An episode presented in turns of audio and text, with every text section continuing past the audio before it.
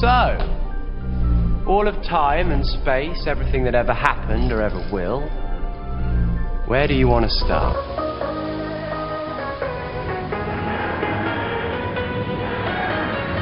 You are live on channel 44,000. Please do not swear. Would you like a jelly baby?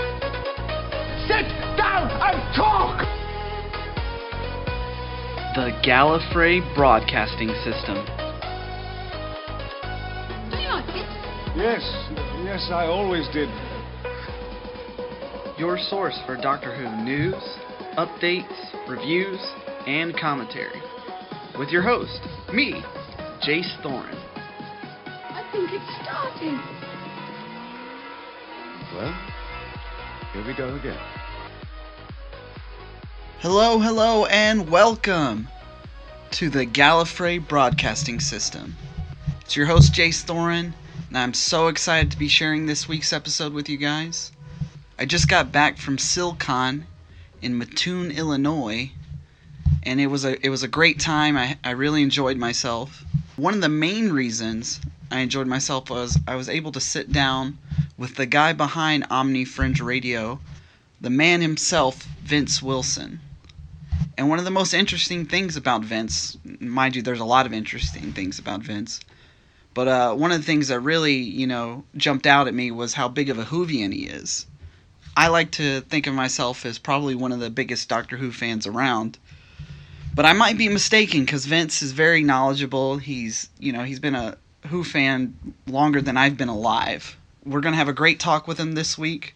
And one of the things that Vince was able to do before he got to the convention was he stopped at a store.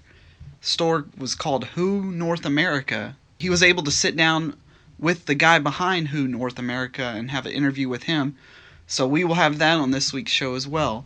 Before we get into all that, let's jump in to this week's Doctor News. I've got some news for you, dudes.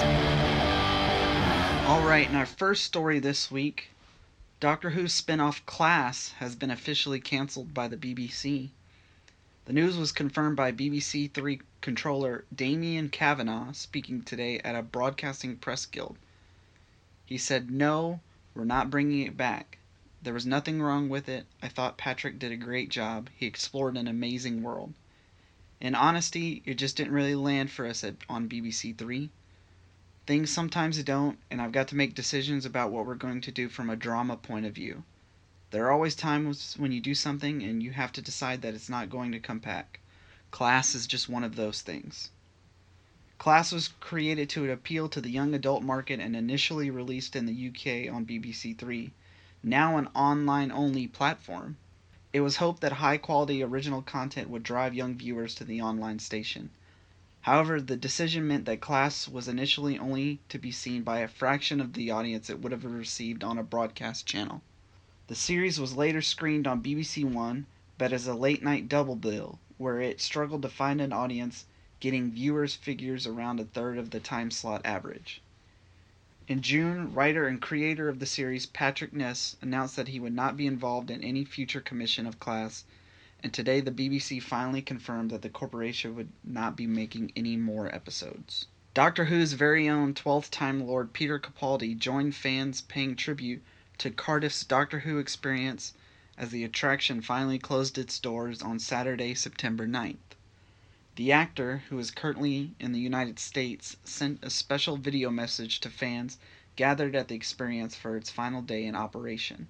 Peter said it's incredible to be on the streets of Cardiff and hear someone who comes from China, or someone who comes from Russia, or someone who comes from America saying, Can you direct me to the Doctor Who experience? And that has actually happened, and they haven't clocked that it's me because I've always been in heavy disguise, he said. But people do come from all over the wor- world to come and visit the Doctor Who experience, and that's a great example of how successful it has been. I'm sorry it's closing. I'm sorry I'm not there. Please have a wonderful, wonderful time and take the spirit of Doctor Who and the Doctor Who experience with you wherever you go. Speaking of Peter Capaldi, departing Doctor Who star Peter Capaldi could have been part of another science fiction TV institution, as it's been revealed he auditioned to play Commander Benjamin Sisko on Star Trek Deep, Space Nine. Capaldi has portrayed the Time Lord for three seasons after taking over from Matt Smith in 2013. A lifelong fan of the series, Capaldi decided to bow out after this year's upcoming Christmas special, Twice Upon a Time. But Capaldi could have had an entirely different sci fi legacy. A documentary about Star Trek Deep Space Nine is currently in production to commemorate the series' 25th anniversary in 2018. And the producers of the film have responded to a fan account discovery of documents showing Capaldi was up to be the series' lead with visual evidence of, a, of his audition on Twitter. The tweet also confirms that Anthony Stewart Head auditioned for the part.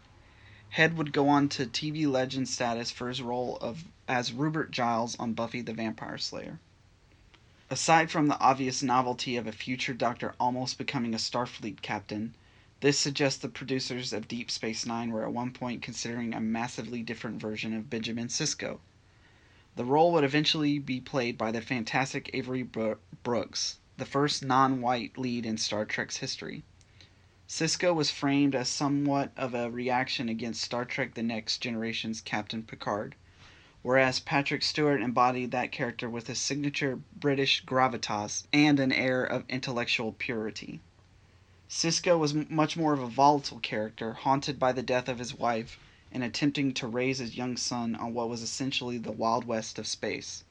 The character shared much more DNA with William Shatner's swashbuckling Captain Kirk than with Picard. It's easy to suspect Capaldi and Head would have been similar takes on Stewart's staid, brainy Starfleet captain. And while there's nothing wrong with that take, especially when you can get Stewart to play it, Brooks' emotionally raw Sisko was a defining tenet of Deep Space Nine and helped set it apart from its Star Trek contemporaries. It worked out for everyone in the end, as Capaldi got to live out his childhood aspirations to board the TARDIS, and Deep Space Nine cast the right man for the job. But it's hard not to wonder what the 12th Doctor would have looked like in a Starfleet uniform. Alright, and so that does it for this week's Doctor News.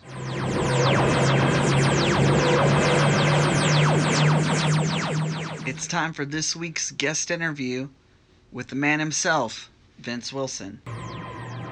Could you all just stay still a minute because I am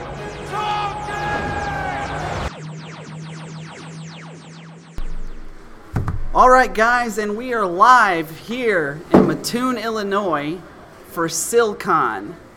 And I'm here with the man, the myth, the legend himself, Vince Wilson. How are you doing, man? It's all right. I'm I'm uh, happy to be here, sort of live. Sort of about it, 'cause live, We're going to hear you- this later. yeah. This is a podcast about Doctor Who, so right, yep. time travel could be It's involved. time, you you know? know, wimey, wibbly wobbly sort of thing. you know, Right, yeah. exactly. Timey wimey stuff. Yep. So, um, for you guys who don't know, Vince has actually been a big part of getting the Gallifrey broadcasting system on the air. And uh, with his help with Omni, Omni Fringe Radio, we're able to bring the GBS podcast directly to you. That's right. Yeah, so I, I, I just want to say, you know, right here on air, thanks again for that. Ah, no problem. It's my pleasure. You're a great guy. You know, so it's it's uh, you know a big Doctor Who fan. Right. Yeah. Yeah. and that's actually why I wanted to bring you on the podcast was I knew that you were a big Whovian. So right off the bat, what uh, what is your relationship with Doctor Who? Well, I, I go way back to Right. you know I grew up in the 70s and 80s, mostly the 80s. The 70s I have a vague remembrance of because I was only at most you know four years old. Mm-hmm. yeah. yeah, or uh, actually I was born in uh, 1974. So uh, my interaction with Doctor Who initially was the, for the most part, uh, Tom Baker Mm-hmm. in his late 70s and 80s with uh, Doctor Who, the Fourth Doctor. Right. And, uh, and also, of course, my favorite Doctor. I think most people, their favorite Doctor is the first Doctor they meet. You know, the first one they're introduced to. I, I, I do find that to be true. Like I find that to be the case. Yep. So my my favorite Doctor was uh, Tom Baker, although I, I enjoyed all of them uh, immensely. You know, then of course when I was very excited uh, in 1996 with the uh, Doctor Who movie that never amounted to anything. Mm-hmm. Right. You know, unfortunately, uh, it was not bad, but it was very Americanized. Yeah, and that I think that movie was just proof that Americans should just keep their hands off of Doctor Who. No, that, it was a worthy attempt, and they did keep it in canon, so it, Right. does, it does have that aspect to it. They, they did have the previous Doctor. Right. That, I think that's what really solidified that movie. I, I, I honestly believe that if Sylvester did not come in to do the regeneration scene, that that movie would not be considered canon. Mm-hmm. No, I no. think they would have thrown it away. Yeah, it was. And it, it- you know what? I like the uh, reimagining of the TARDIS. I like the, uh, you know, how the the, the the console room looked. I like the uh, the mythology they added to with it. There were so many things that, that made. I actually rewatched it on. I had I found it on Vimeo. Oh, Very hard to find. I actually rewatched it uh, about a week and a half ago, and uh, on Vimeo. And it's uh, it's if you can watch it, just try to watch it before they take it down because obviously they have it up Yeah. legally. But Right. but it was uh, it was worth the watch. Uh, it, it, it does have some parts where you just kind of groan at it. Yeah. Remember, it was the it was the late '80s or late '90s when it came out, so it was a very '90s feel to it. Yeah, for sure. Um, but the, but the, you know, of course, when they, they announced when they were actually, com- you know, truly rebooting the movie, the series back in 2005 with Eccleston. Oh my God, that was it was like the highlight of my life to see it again, and I've watched. I've seen every single episode since then, Yeah. mostly in order.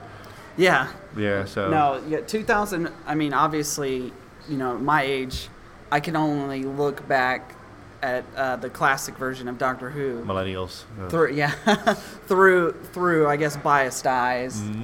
Uh, though I I do believe even being uh, Whovian, you know, of the modern era myself, I would say Tom Baker's still probably the voice of Doctor Who. Oh yeah. I mean, you you can't look at Tom Baker and not think Doctor Who. I don't remember their names, but on the Doctor Who YouTube channel, Yeah. you, uh, just the past couple of days, they Mhm. had the uh, eh, one of the hosts of the channel went in. I think his name was Michelle or Heather, something like Heather. I think it is actually. Right. She went into, uh, um, and I just started like really paying attention to the, the official Doctor Who BBC YouTube channel. Yeah. And uh, and they were interviewing these. Uh, she went in character sort of as the Ninth Doctor, you know, uh, where she was dressed up in the whole outfit and she was trying to duplicate the mannerisms, Right. You know, that sort of thing.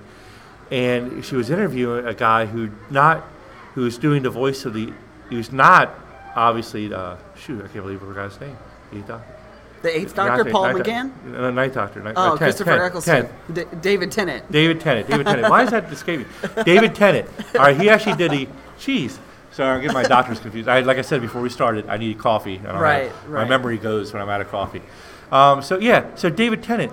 He's now you're thinking. Of course, your your first thought would be, all right, David Tennant's not doing the voice of the Doctor, so this has got to suck, right? Right. No, this guy does an absolutely, absolutely 100% flawless David Tennant. But it turns out that's not how he got started. He got started. He got he got the job doing a YouTube video of a flawless, perfect, hands-on. You cannot tell the difference at all impression of Matt Smith. Smith.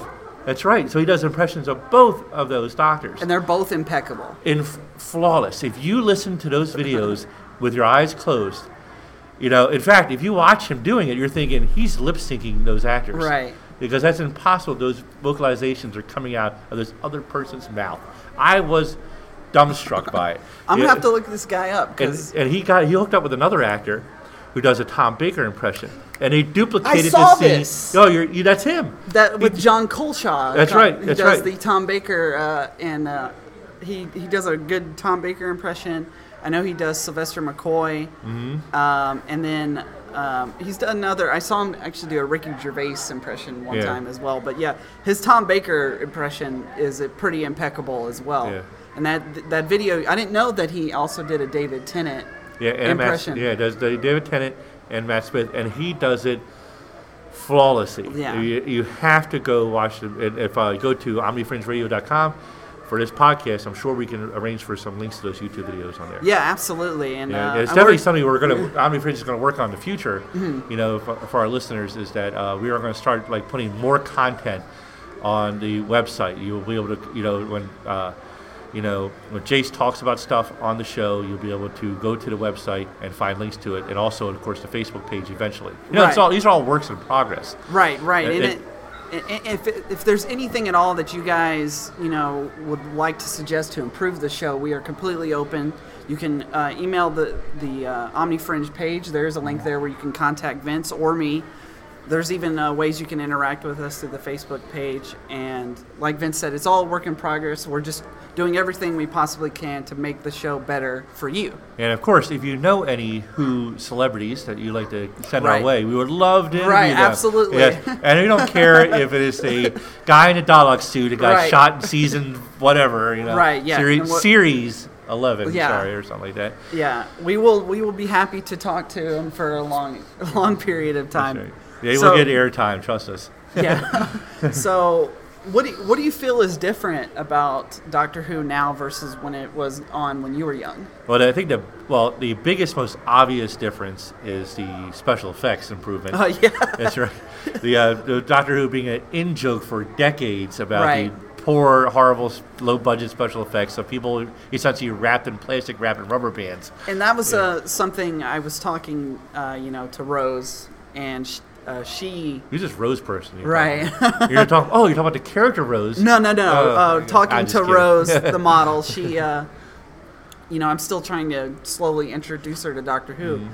And one of the things I thought that maybe would get her more interested in it was showing her one of the classic Tom Baker episodes. I thought, okay, maybe the Pyramids of Mars. You know, those episodes are great. And is exactly what you just said. The the second a mummy came on screen, she's like, I can't. I can't watch this. The special effect, like, no, no, look past it, Yeah, please look you past look it. past it. Yeah, and, and also remember some of the early stuff, uh, Tom Baker stuff in particular, was written by science fiction legend Douglas Adams. Mm-hmm. You know, from uh, you know, um, gosh darn it. I told you uh, from Hitchhiker's Guide to the Galaxy. Fame, Right, that's right, right, And yeah. those the episodes that he that he writes for are not only brilliant but hilarious. You know, Tom Baker just rolls off of that.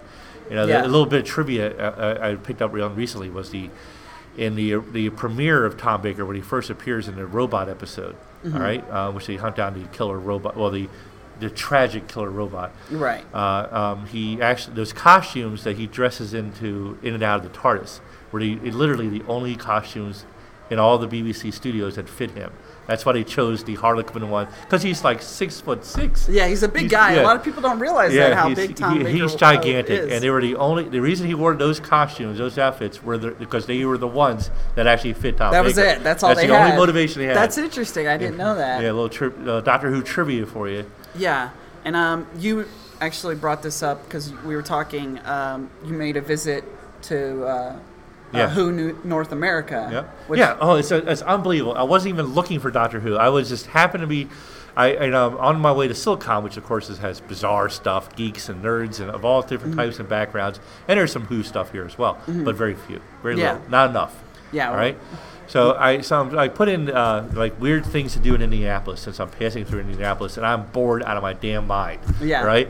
So and and it's called Who North America Mm-hmm. pops up on there. I'm like, no, no, it's got to be uh, an acronym for something else. Right. I'm- it's the, the the World Disease Center or whatever.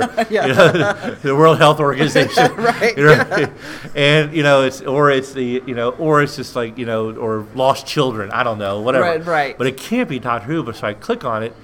You know, and I'm like, and, I, uh, and yes, I stopped at McDonald's first because I'm not driving while doing it. but I, I'm clicking on it, I'm like thinking, oh my God, it's a Doctor Who store.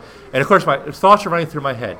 All right, obviously, the first stop is I am definitely stopping here, no matter Right, what it is. right. All right, it's Doctor Who related. Even if it's a little hole in the wall. Yeah, and that's right? what I thought it was. I'm thinking it's got to be a hole in the wall. It's got to be this tiny little on the corner. Used to be a bookstore, piece of crap, remodeled, wallpaper, stuff peeling off the sides, sort of thing. In my head, like this is the horror that's popping into my head. Right. Nevertheless, I'm stopping there no matter what. Yeah. Whatever they have, I will buy something from them. Right. You know, and uh, and be happy with it. Uh, but I go there, and it is absolutely freaking amazing. It is gigantic for one thing. The, the, if um, you obviously can't see the room I'm in, but Jace, if you, it's as big as this room we're in, going all the way back to that back door. room. Wow. Yeah, it's that big. It's uh, and this room is like sixty or seventy feet long. Okay. At least, Yeah. Yeah, and so that is how big the store is, and it's wider too. It's it's wider than this room is. So it's about fifty feet. It's just a big former Wow. warehouse sort of thing. Yeah. All right. It's got a big Doctor Who with a sort of uh, um, Eccleston Tennant logo. You know that oval short shape that looks like a Right, Yeah, yeah. yeah, the, yeah. The, logo they brought back the series with. yeah, that's right. Yeah, and it has that on the front side with a big picture of a TARDIS. On the inside, they have a life-size TARDIS. It's also a shelf Yeah, area. that's They insane. have they have props. They have special effects. They have autographed items. They Mm-hmm. have a little museum you can walk through. It's very. It's, the museum is not too much to look at, but it's uh, most of it's uh, you know toys they don't make or produce anymore, masks and things. But a couple of from the show items that he's collected over the years, actual Wow. artifacts. Okay, and they have Wow. audio CDs, they have DVDs, they have Blu-rays, they have the entire series, the entire seasons, the, the plays, they have costumes, they have toys, every conceivable toy. You know, you know one of the hardest toys to find is What's a River that? Song. You can't find River Song anywhere. Yeah. You can look on Amazon and you can find like you know occasionally uh, one of the um, the you know the, The sup- Funko Pops? Funko Pops, yeah. Right. I But- actually have her Funko Pop. Yep, yeah. and uh, but they had her there in the astronaut suit. You're kidding. Yeah. Oh my God. Yep, and, it, and I was like, oh my! God, I couldn't believe it. I almost bought it, but it was like you know twenty five dollars, and I was Well, trying yes. to, I was focusing on other This things. uh, our uh, love of Doctor Who can sometimes tend to be. Uh, yeah, but the, prices were reasonable because they? yeah, they were very Yeah. reasonable because you're buying new items not used before, and they are you know you don't have to pay for shipping and handling like you would from. Uh, So Oh. if you're in Indianapolis area or anywhere in this with a hundred miles of this place, and you're a Doctor Who fan, Mm-hmm. this is your mecca right now. This is a place you have to go to before you die. yes. Yeah, and it, it's been in business for t- almost 20 years. It'll be 20 years Which next is- year. That's which I mean, um, if you guys know anything about running a business, especially something retail oriented, for to be in business for that long is, I mean, that's a feat in itself. And for something you know, Doctor Who related, been around since 1998. I think that's fantastic. And as soon as we, uh, you told me about this, as soon as you showed me pictures, I knew I was going. Yeah. As soon as I can, I will be heading to Who North America in Indianapolis. Well, I'm heading. I'm passing on the way home. I'll drop you off. Oh, I don't know how you're gonna get Yeah, back, but that, oh, yeah. well, he's got a TARDIS there. That's so right, yeah. so he'll, I, I'm sure he'll be happy to uh, to drop me off. So yeah. uh, So I, and I also interviewed him uh, while I was there. Right. Okay. And uh, and if you'd like to listen to that, then right now listen to it.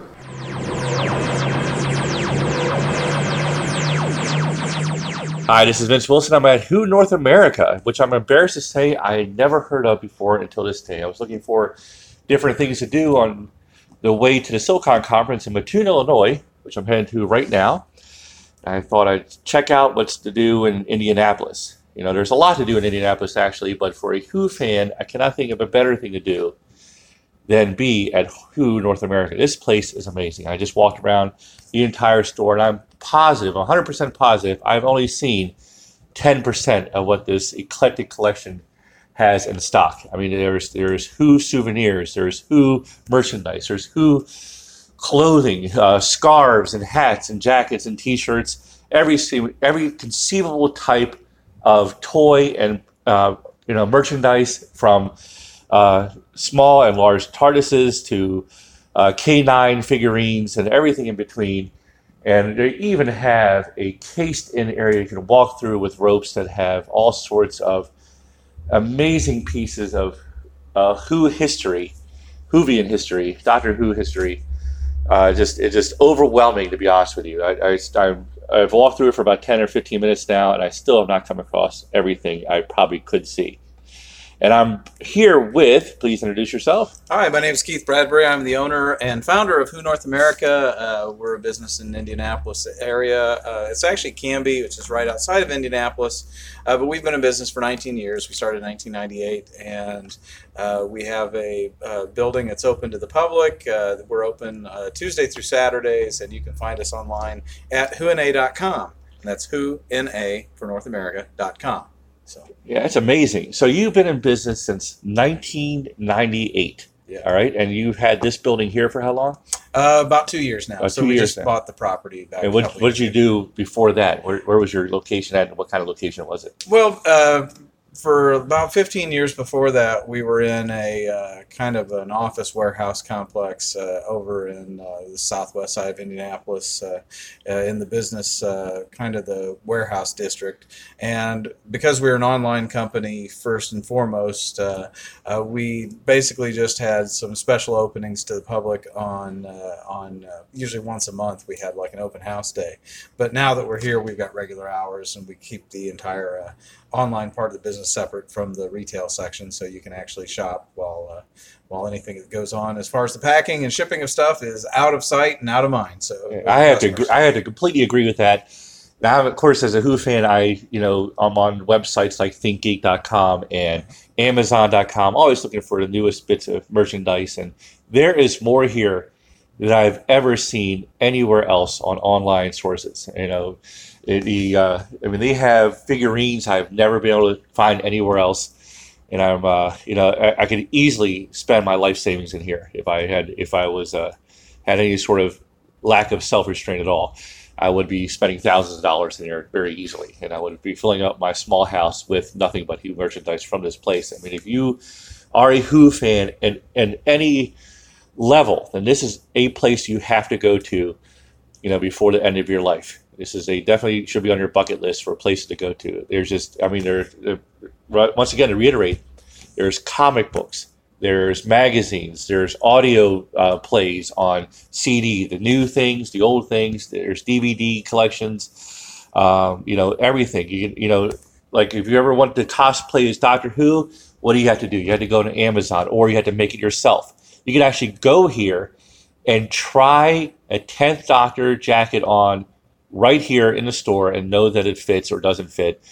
And I'm sure if it doesn't fit, you, you know, this is probably the guy to go to to find a costume somewhere else. You know, you can probably arrange things. I would imagine. Is that correct? Oh yeah. Well, we, we try to keep things in stock all the time, and if, if it's available to us, we'll try to restock it and get it back in. So uh, there's you know there's always things that come and go. So I've always had the attitude if, if you like it, you better get it because Doctor Who product disappears really quickly. Uh, there's things that uh, uh, you know aren't on the market very long, and there's other things that have been around for a few years. So uh, it's it's a strange it's a strange uh, eclectic group of of pieces because it is a UK based television show and US availability of items uh, is sometimes hit or miss. Mm. Um, in fact, that's kind of how I got started. Uh, I was a fan of the show back in the late 70s and 80s, uh, back on PBS stations.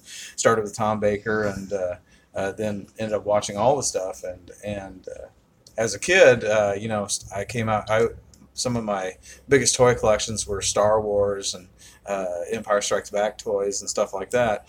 But you can never find any Doctor Who stuff at the time because it wasn't being brought over. And if you were lucky enough to go to a convention and go to the dealer room and you could find anything else but books and magazines, uh, the toys were incredibly expensive.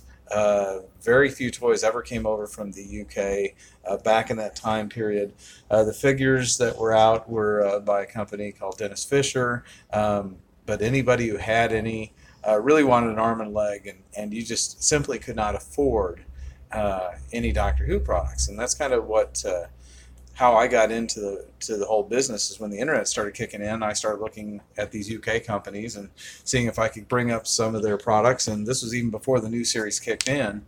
And I started bringing it across, and uh, um, because actually it was kind of in the lull period. Uh, the show wasn't on the air. Very very few PBS stations were still showing Doctor Who, but I had a great memory of the show, and, and it was really cool on the internet because all of a sudden, uh, you know, I was kind of alone in liking Doctor Who in my area. But then on the internet, you found all kinds of other people yeah. like Doctor Who.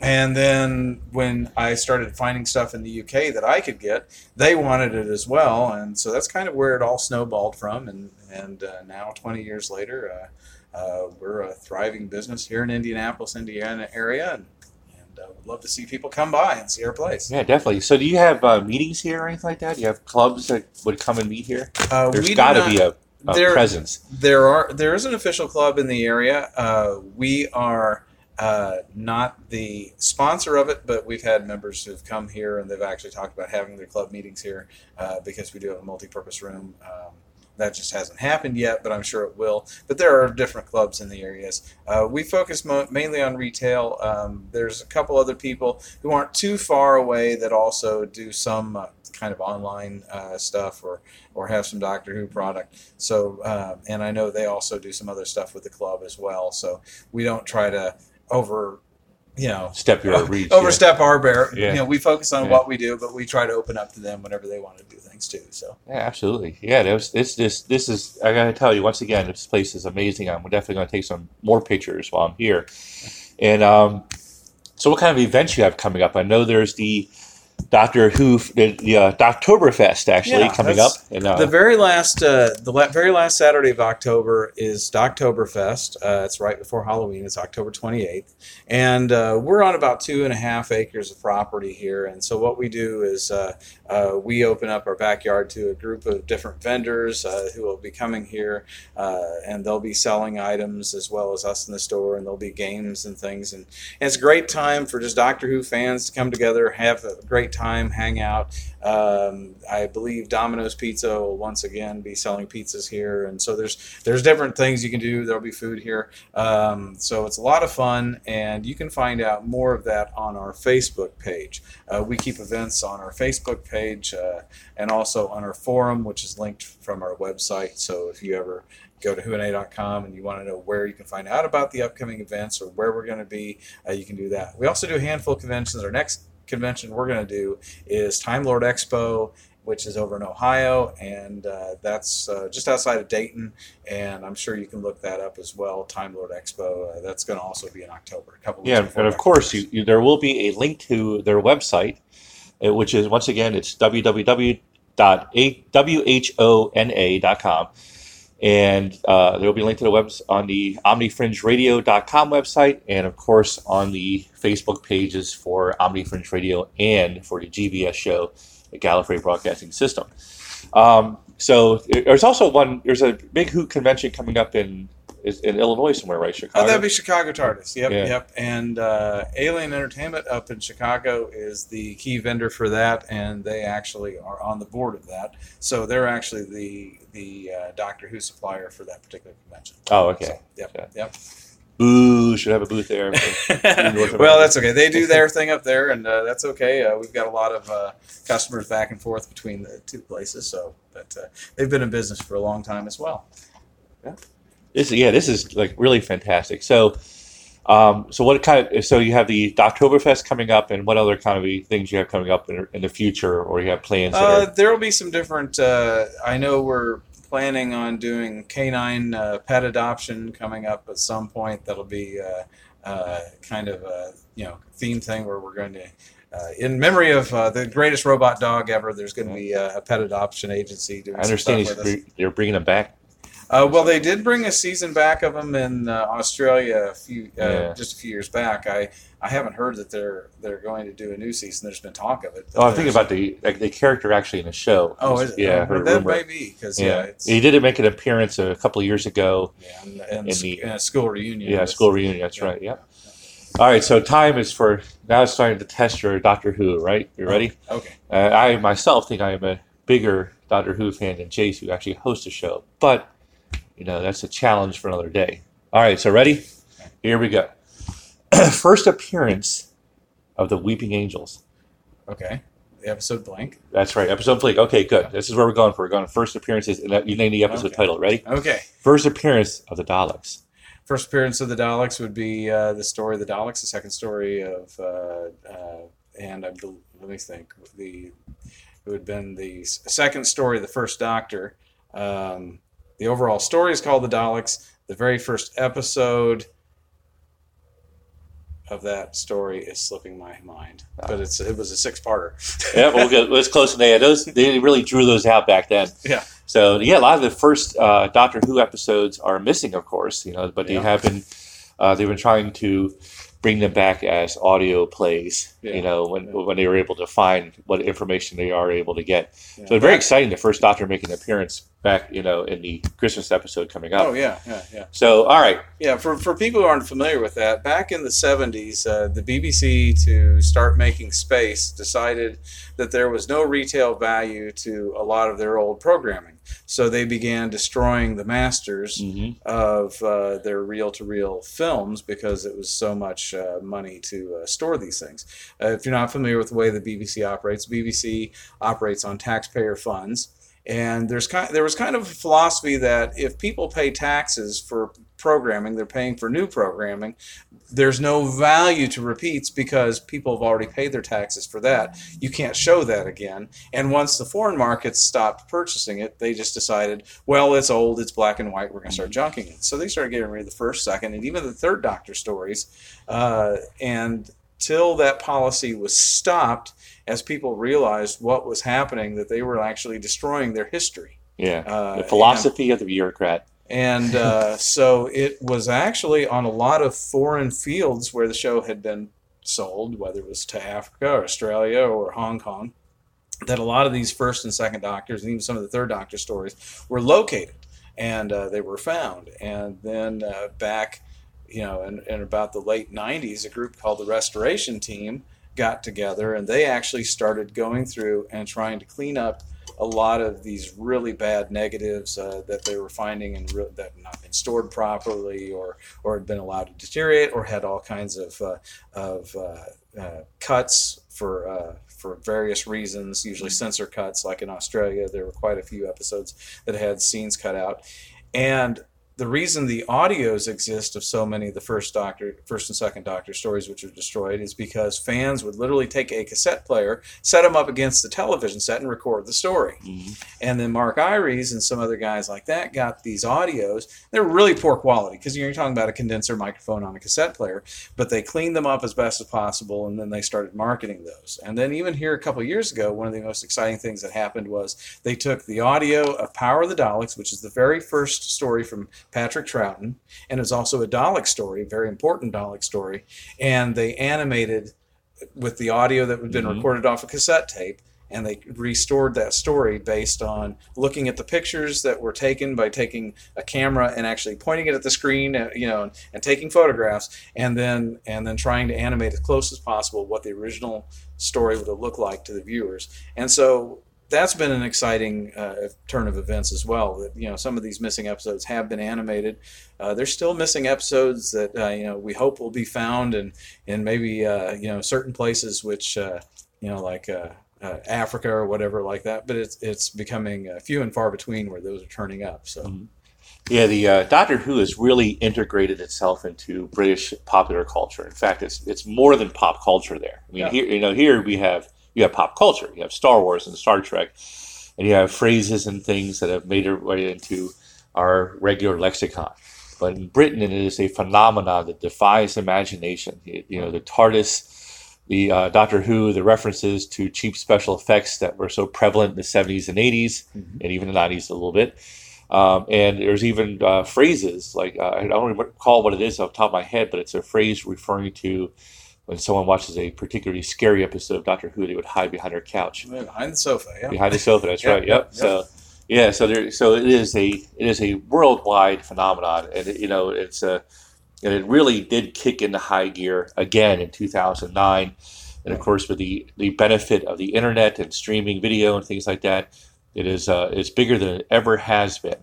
You know, and I think a, a lot of people who have only experienced the the newer shows uh, that started with Eccleston back in. Am I saying his name right, Eccleston? Yeah, Christopher Eccleston, yep. Christopher Eccleston.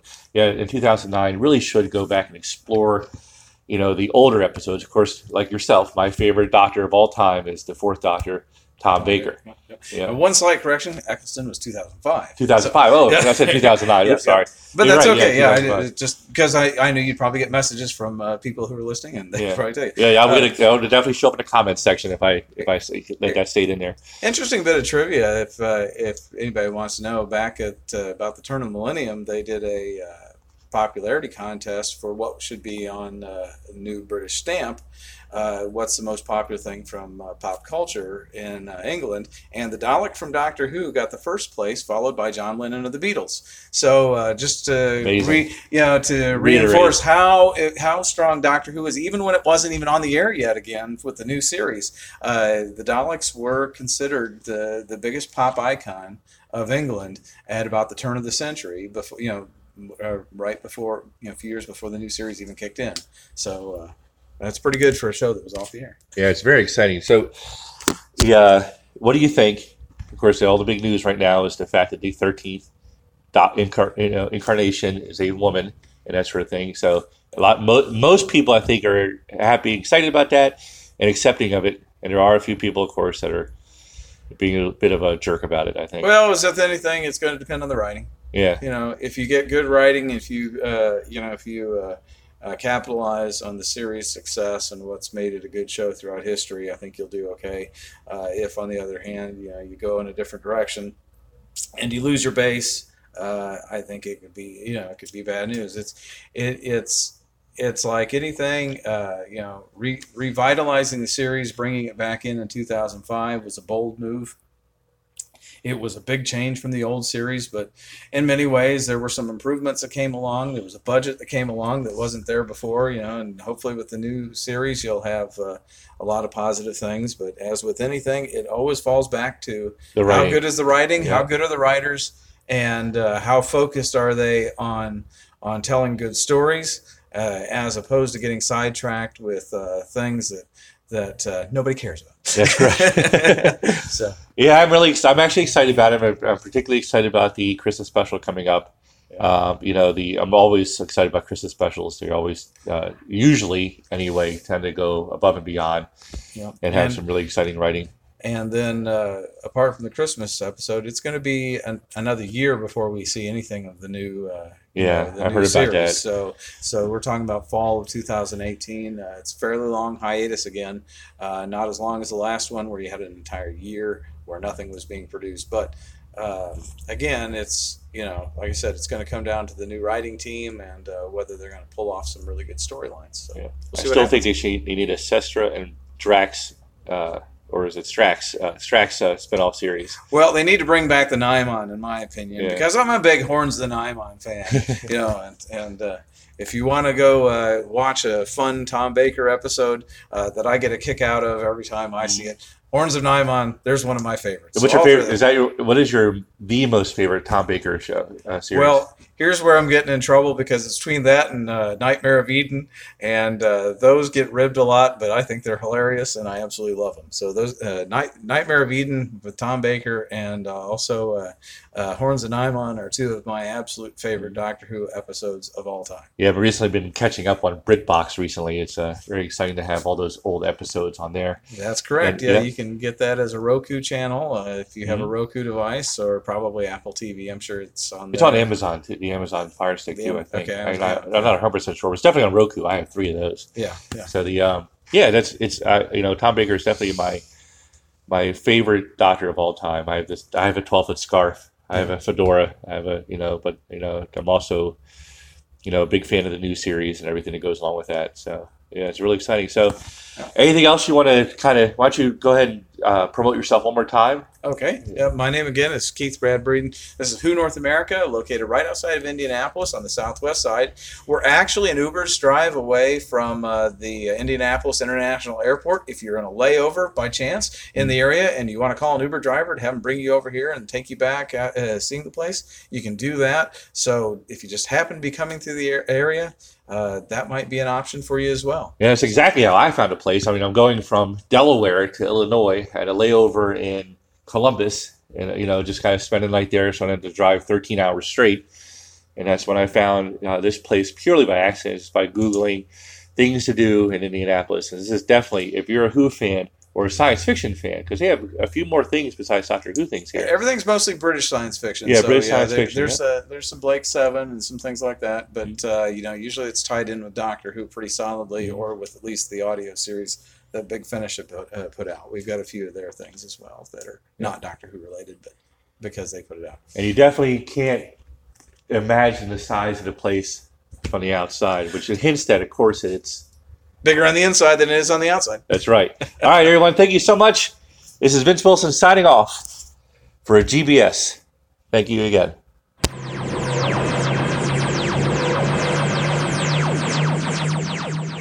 And we're back. Yeah. So uh, uh, hopefully you guys you enjoyed listening to uh, Vince talk to uh, the guy behind Who North America. So moving forward, like you know, I guess well, one thing I do want to comment on about you know uh, his store is how um, how accessible Doctor Who merchandise is versus how it used to be. Oh yeah, that's that, that came up in our conversation. If you, as you, our Right. listeners now know, Right. Yeah, he, the something that was very hard before the reboot of the series. All right, Mhm. was finding any kind of merchandise or items at all. You could not find Whovian items anywhere for Mhm. any price. Not the not old toys, not new toys. Mhm. If you did stumble across something at a, a comic book convention or Mhm. sci-fi convention, you know, it was extraordinarily expensive. You were you're essentially you're buying something that someone traveled to England to get and bring back, and you were paying for that. You were Mhm. paying for that person going to England for you and bringing Right. it back. So you would have a uh, Tennant scarf, or, I'm sorry, a baker scarf, and or a or a TARDIS toy or something like that, Mhm. or or a little miniature Dalek lamp or whatever, and it would cost you three or four hundred dollars. Right. Easy. Now I remember seeing that stuff at my, you know, my first comic book convention I went to when I was a kid, and I would see Doctor Who stuff, and I was like, oh, it's Doctor Who, whoa, you know, it's like I don't have the budget for that sort of thing at my age, you know, and uh, and it, wa- it was a struggle, and he admitted that, you know, and he in uh, 1998 when he started his business, one of his first goals was to make things more accessible, Mhm. and then it, of course it became easier with the advent of the internet, Yeah, the internet and really the huge success of the reboot. You Yes. know, you know the it, it, I guess I don't think it back then in the uh, in the 90s well 70s 80s and 90s it was a concept of merchandising that much. You know there was it, you know there was there was toys there was you know in the, six, the 60s and 70s there were tin Daleks and TARDISes you can get and that sort of thing. Right. and the, in the 70s and 80s there were you know more of the same but plastic was a, the big thing of course. And then in the 90s it kind of it tapered off for the most part. It wasn't a Right. thing and then uh, you Because know, besides, I mean, besides the the TV movie from '89 until 2005, Doctor Who lived in the shadows. I mean, through Mhm. audiobooks and through, you know, uh, fan conventions. You know, there wasn't a whole lot of Doctor Who around. And now fandom has made, you know, Doctor Who fandom has made it a phenomenon beyond imagination. You Mhm. know, uh, it's just everything's available. You want to dress up like Doctor Who, you can do that. You want Right.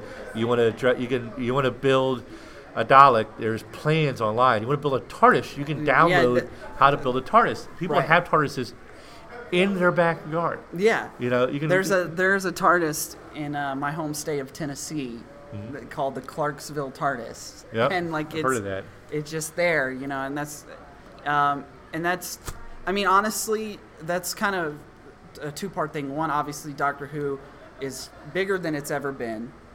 It's you know it's a, uh, attracted at a more fan base than it's ever had.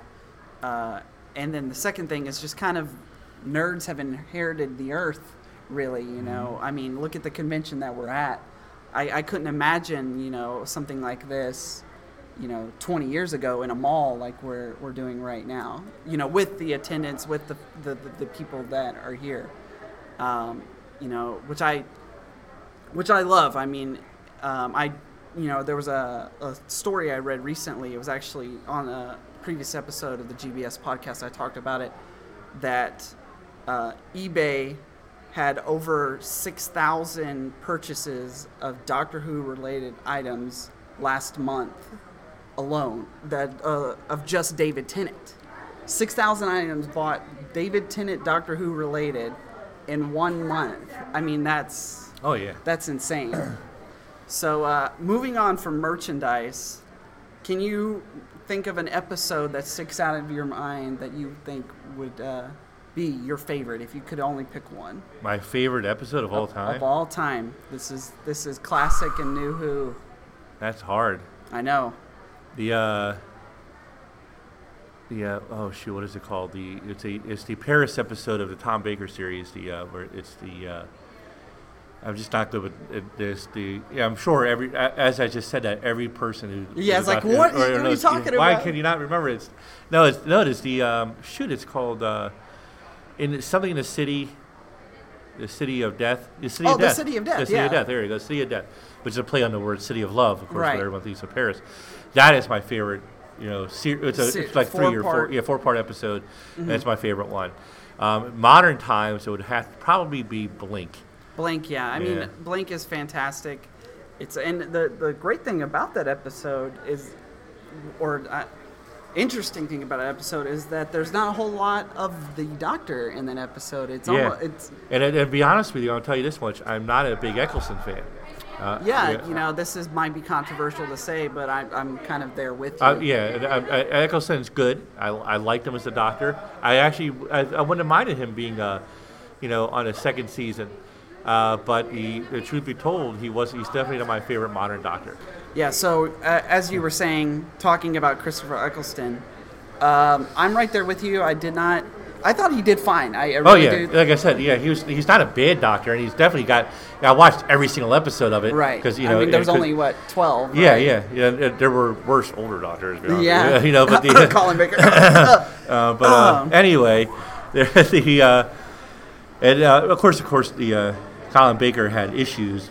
Well, yeah, that was uh, see, that was something again. I I can only look back on. I didn't experience it. Was the cancellation crisis between '86 and '87? Mm. Yeah. You know, there and the personal issues he's going through as well. you know. Right. Yeah. So, you know, so he has some leeway uh, the, for you know criticism, but and Eccleston, you know, was a great. He was a good actor. Mhm. You know, he, he brought actor. a new spin on the Doctor that reinvented it, Mhm. reinvented character. I mean, you know, and uh, so you can't.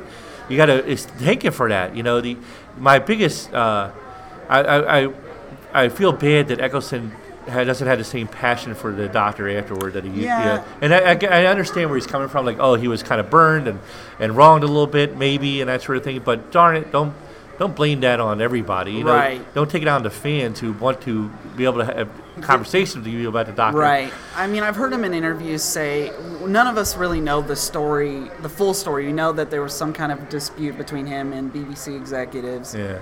Um, but for him, yeah, I mean, he doesn't do anything, you know, Doctor Who related, which is unfortunate because, I mean, honestly, us fans just want to, you know, just express our love for his char- his, you know, portrayal of that character. Uh, but in saying that, I do, if we're going to credit Christopher Eccleston for bringing the show back, you know, reinventing that character, I think one of the, the strongest proponents of that first season was Billie Piper's Rose Tyler. Mhm. It really was the Rose Tyler show for that first season or two. Oh yeah. Because I mean, I- think um, you know Billie Billie Piper really showed how important the companion is to the Doctor. Well, the new the new uh, revisioned idea of how the interaction is with the Doctor and the companion really started with the 1996 movie. Right. You know that kind of re-envisioned it. You know before the uh, the uh, companions were a little more than the extras, like in the video game GoldenEye, where you had to chase. You know, the, Yeah. I don't know if you remember that game where you had to. There's there was like a character at some point in the game in which you had to protect them. Right, you were just know, uh, escorting them through yeah, escorting them danger. through, and, and they would get shot, and you lose that level, and had to start over again. You know? that's That's com- an interesting analogy. that's yeah. the companions. You Yeah. know, that's how I see the companions. That's what it remind me of uh, in previous Doctors. And yes, there are exceptions, and I'm sure people are going to judge me on that. Yeah, for the I most mean, you part. could say But- Sarah Jane. Yeah, but they were people that occasionally inspired the Doctor, but for the most part we're there to motivate, you know, move the plot forward, and be there as exposition for like. Oh, I don't know who this alien is or what he's capable of. Well, let me explain it to you. You know, Um, uh, and uh, and technology and, and all sorts of other things, but also to be there for the sort of uh, you know can, cannon fodder to be right, saved. Right. Uh, it's interesting you bring that up, and I know someone's gonna to crucify me for this, but the actress who played Leela, I, I don't know her name off the top of my head. Uh, she was doing an interview, and she was talking about how the reason that she left the show was that she couldn't create. She's like, I don't, you know, know how I can continue to express myself creatively with every time I get a script is, what is it, doctor? What doctor? What is it? What is it, doctor? Doctor, what is it? That's all. that She's like.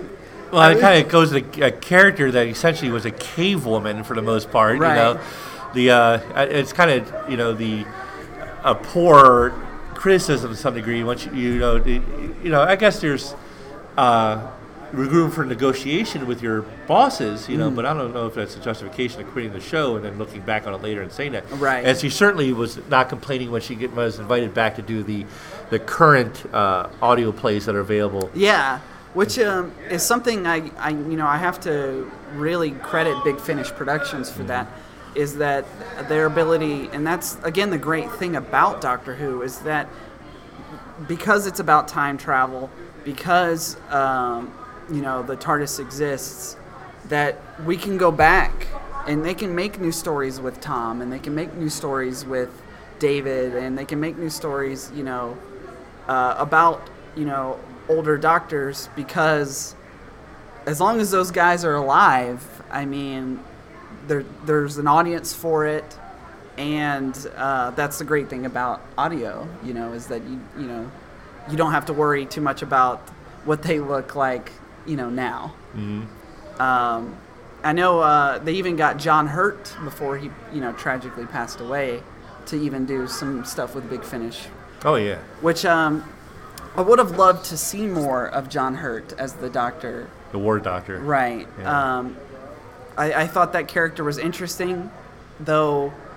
In the the episode Day of the Doctor, he was really more of just kind of a, you know, he was just there to tell a better story. The, the character wasn't developed so much. It was just kind of, this is a, this is a Avenger sort of Doctor that we had never seen before. I would love to have seen more episodes with him. I also think it would have been great for Christopher Eccleston, you know, to come back and do Yeah. that. Um, I was I was really hoping he would. Uh, he would they can always get someone who can do a really great impression of Christopher. Right. I mean, as we've seen on YouTube, you know, these guys, you know, are maybe even replaceable. Yeah, dude, you signed the rights for your face off for history. Yeah. You know, your the BBC owns the rights to your face as the Doctor forever. You know, Yeah. so accept your your Right, role as right. you know. You know, you know what's going to happen. Twenty years ago, when he's in his you know uh, seventies, I guess. He's gonna be like, why didn't I? You Yeah, know, yeah. because I'm sure. Sorry, guys. Yeah. Yeah, because I mean, it's like with uh, Tom and the uh, episode "The Five Doctors." I mean, you know, they you know marketed it as Five Doctors. However, they Tom, while he was in that episode, it was not. It was old footage that they Mhm. had used prior, and then of course they had to um, replace. And they William made they made fun of that recently when he did that uh, that uh, I don't know if you saw that that one special. Oh, shoot, it was the. Uh, it was when he had the the somebody all the surviving doctors back, but Tom the Baker five-ish the five-ish doctors? doctors, yeah, because Yeah. Tom Baker sort of just phoned in, Right. You know, with a with a voicemail. yeah. yeah. Uh, I mean, I would. I mean, and I'm sure Tom now probably goes. You know, maybe I was being a little uh, Facetious, yeah. Yeah, and I think Christopher will probably feel the same way, though. Um, you know, they. I, I don't know why, because I'm sure they probably brought him to the table and had a sizable figure on on the table for him to do it. Mhm. So maybe maybe we as fans shouldn't judge him so harshly. Maybe something really serious happened, and maybe his pride just won't let him do it. I, I just I don't see why the fans have to you know hurt Yeah. because of that.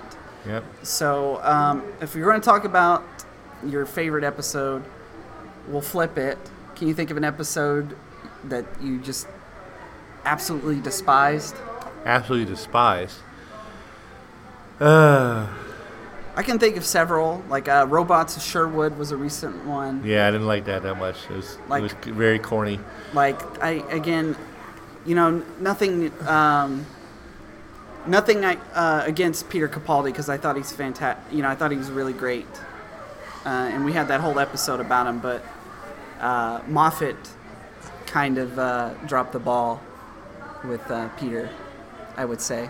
Uh, another, I mean, we, the episode we all know, Love and Monsters with the Abzorbaloff. That was another. Oh terrible- yeah, Hellbent. You didn't like it? No, I didn't like Hellbent. Yeah. Hellbent was, uh, you know, first of all, I, I, you know, the when Clara died originally. That was perfect. Yeah, perfect. Should have just left it. And I, I know it's like I'm kind of just repeating what a lot, so many other people said, but it's so true. It was a perfect death. You know, to, to kill a character that needed to die Mhm. over and over again, Yeah. hopefully slowly and torturously. right, Yeah. right. We were happy to see Jenna go. Yeah. There was no, there was nobody, there was not a, uh, you know, a fan petition to bring Clara back. Yeah. There Uh, it. th- She has her fans. They're sick and twisted, and you know, but but they're. Both I'm of just them. kidding. I'm just kidding. Yeah, both of them. I'm just kidding. You know, don't don't rag us in the comments section. Right. But the, uh, but the uh, but yeah, Cla- Clara had opportunity, but you know she kind of overstepped her bounds as a companion. Right. You know, but when essentially you're just like, why not just have a spin-off show with Clara as a, her own doctor, right as herself? You know. well that's that's what they you know with with series 9 it was almost like they tried to make clara like the doctor's intellectual equal yeah. like she you know she was just as capable as he was and i did hear an interesting analogy uh, talking about clara's death which was uh, that clara's death the first death was uh, uh, an, uh, is an analogy of what the doctor would be if he wasn't a time lord. That because what Clara did, taking you know the the Raven away and, and hoping to buy some time with it, um, that's something the Doctor would do. The Doctor does things like that all the time. He just you know has the luxury of regeneration. Yep.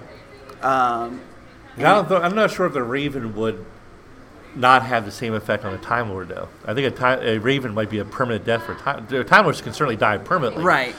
Uh, but however, there, you know, once again with the the uh, you know Gallifreyan advanced society being billions of years ahead of everything else, Right. You know, they've certainly cheated death before, permanent death. Even the Master was brought back, Right. essentially from being what nothing. Yeah, bird. yeah, he was a, a, a ring. You know, uh, if that. You know, but that's the thing, and that's something uh, someone brought up to me was like, oh, you know, wasn't it perfect the way um, the Missy died this season? And I was like, if you think the master is done for, if you think the master is gone No, no, forever, absolutely you're not. fooling yourself. Yeah. It's like, the, you know, there are a couple of Duex Machinas in that show. The re- regeneration technique is one. Right. Mm-hmm. The sonic screwdriver is another one. You know, sonic screwdriver, you know, except when it's can't be doing it, Mhm. it'll, it, it'll be conveniently broken or damaged Right. or, oh, I left it in my other jacket, you Yeah. know. It's, uh, you Yeah, know. there's there's a bunch of those. Yeah, there's a bunch of those, but it, you know, uh, in other circumstances, like we can get out of anything, fix anything. Yeah, and any that's the great technology. thing about Doctor Who is, Yeah. I mean, and the, this uh, loops around to you know the casting of Jodie Whittaker. And this is what I'm telling people because I've heard great, great responses to it. You know, re- people really excited. And at the same time, I've heard you know the negative ones. The woman, a doctor can't be a woman.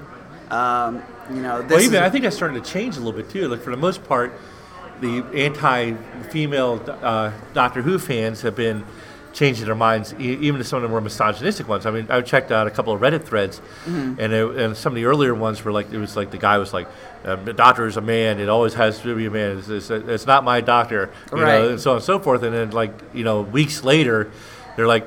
So, do ti- female Time Lords menstruate? Yeah. You know, so, I heard one.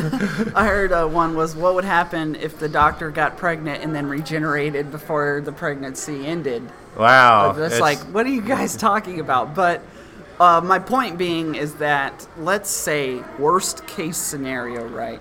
Jodie comes in and does an awful job. The, it's, her I think I think there's not a chan not much of a chance of her doing right, an awful job. As it all Chris depends on the writers. Yeah, Chris Chibnall, the showrunner, is is really the the the person that we should you know be. I don't want to say worried about, but he's has the reins, so to speak, when it comes to Doctor Who.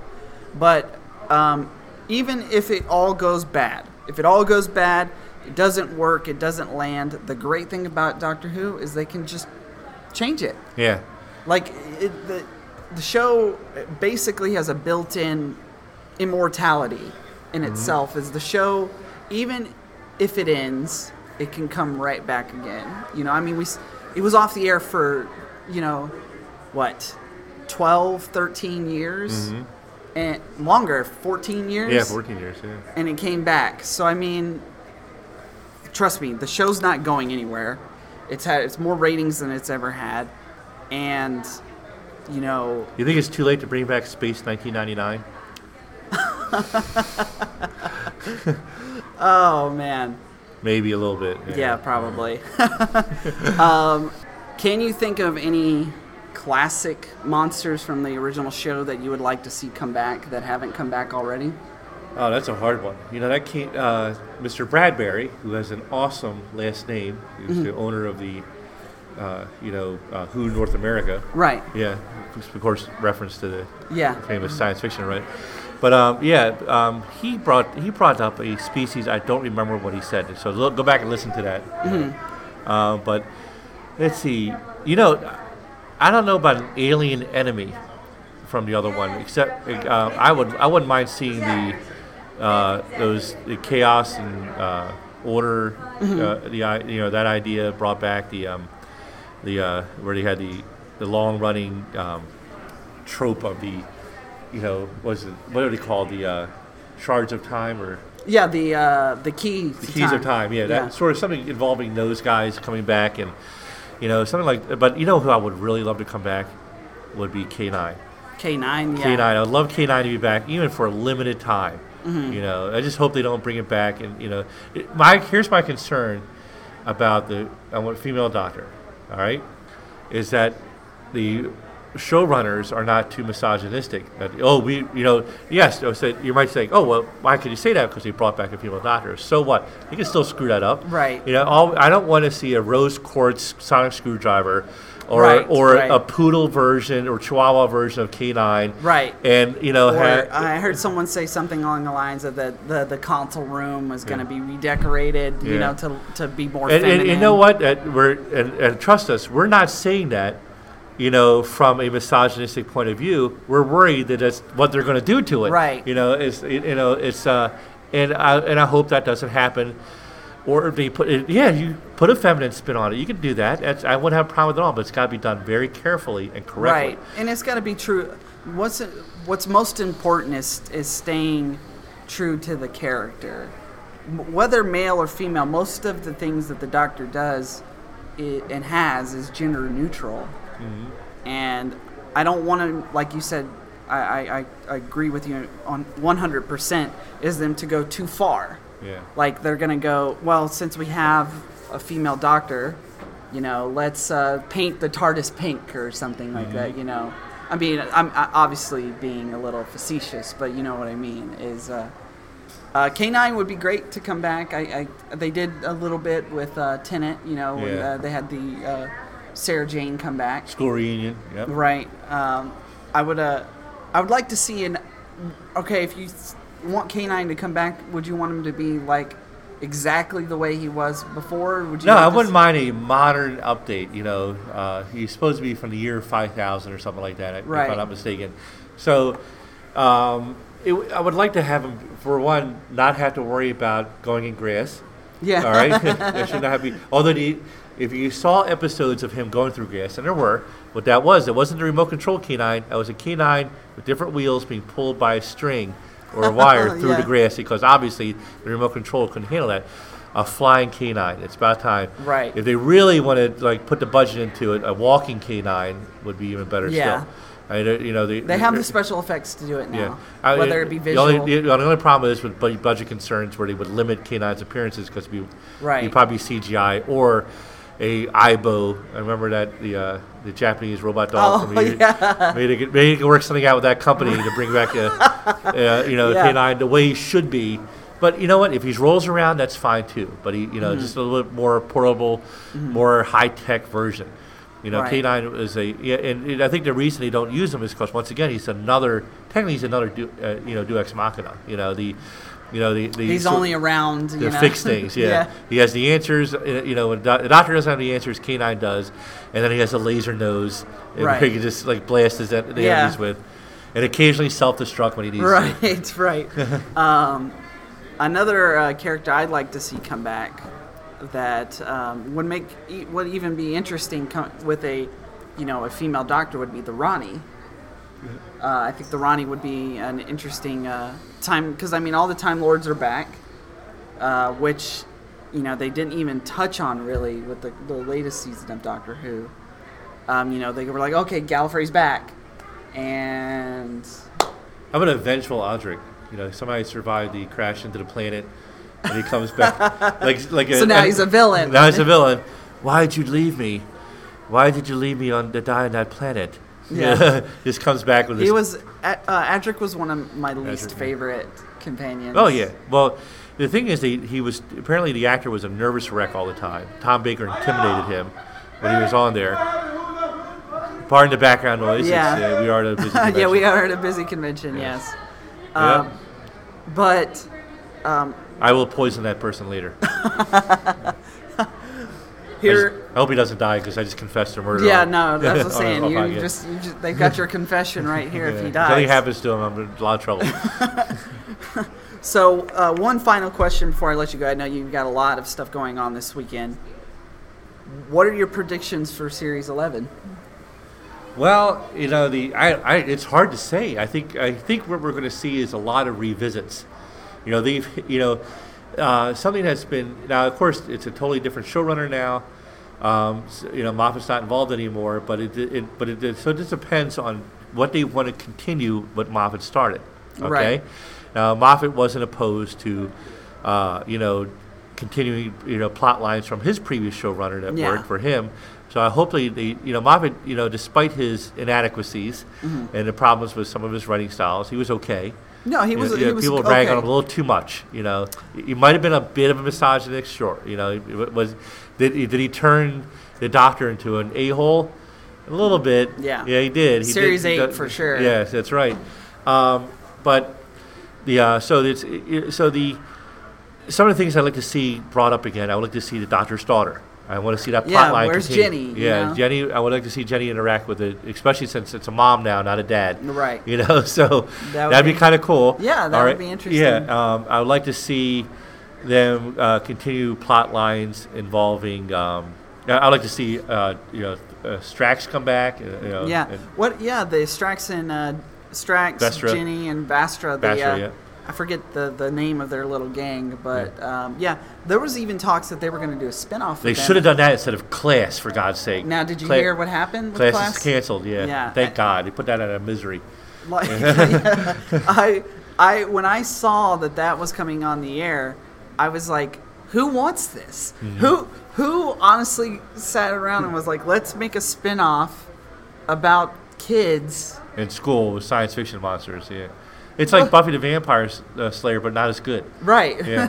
yeah. It's, it's you know, but the uh, yeah. So yeah. So I would just like to see things follow through that were started Mhm. or hinted at Mhm. in uh, certain aspects. And we'll see more interactions with Gallifrey. And I said, is the Doctor now a crime lord as opposed to a time lord because he, uh, you know, wronged Gallifrey so much with that, la- you know, Hell Bent?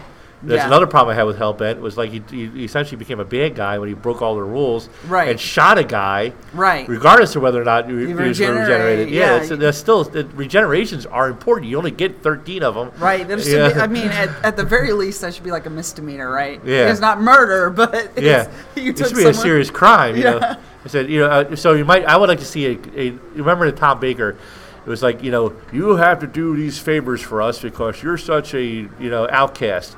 So the Gallifrey asks you to help us out in this case. You know, I'd like to see something like that. That's not a bad idea. I mean, it's, it was, it was Well, actually drove some really good plots. I mean, the show, especially when it came back on the air in 2005, from that point forward, the, when we heard, you know, him say that he was the last of the Time Lords, the, the the real story of Doctor Who for those, you know, nine seasons was, oh my God, is Gallifrey ever going to come back? So then, it when it finally does, when in Hell Bent, we now know the Time Lords are all alive. They've managed to unfreeze themselves. You know, like they, because uh, we found out in Day of the Doctor that the Doctor had froze them Yeah. in a parallel pocket dimension to prevent them from being destroyed by And you know what? I, I honestly can say I wouldn't mind if Clara appeared in the Christmas special. If they bring her No, back to Gallifrey to be executed, and it's, and it's a slow, painful process.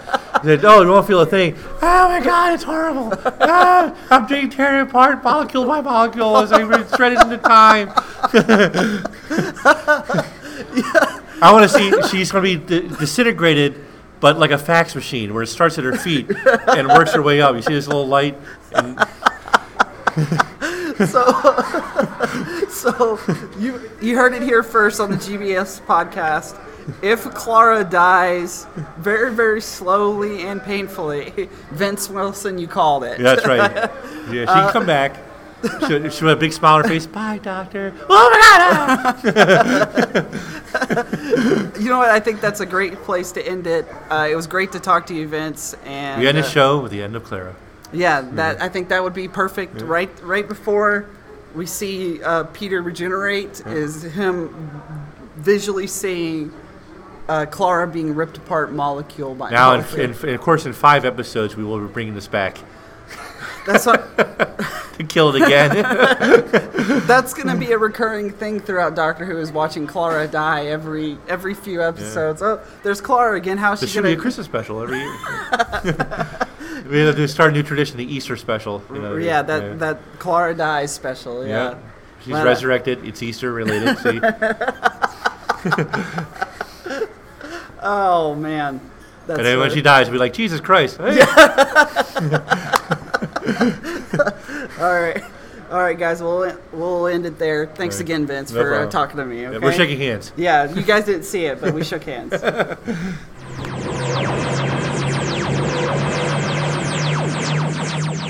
So that does it for this week's episode of the show. Hopefully you guys enjoyed it. As always, you can check out the Facebook page at facebook.com slash gbspodcast. The Facebook page is there so that you guys can interact with the show, ask questions, suggest topics, or just, you know, tell me how awesome the show is. And if you like the show, you can check out the Patreon page. That's patreon.com slash gbspodcast. Every dollar you spend on the Patreon page goes directly to making the show even better. And there are great rewards on there as well, like being a featured guest on the show. So hopefully, like I said, you guys enjoyed it. Catch us next week. Geronimo.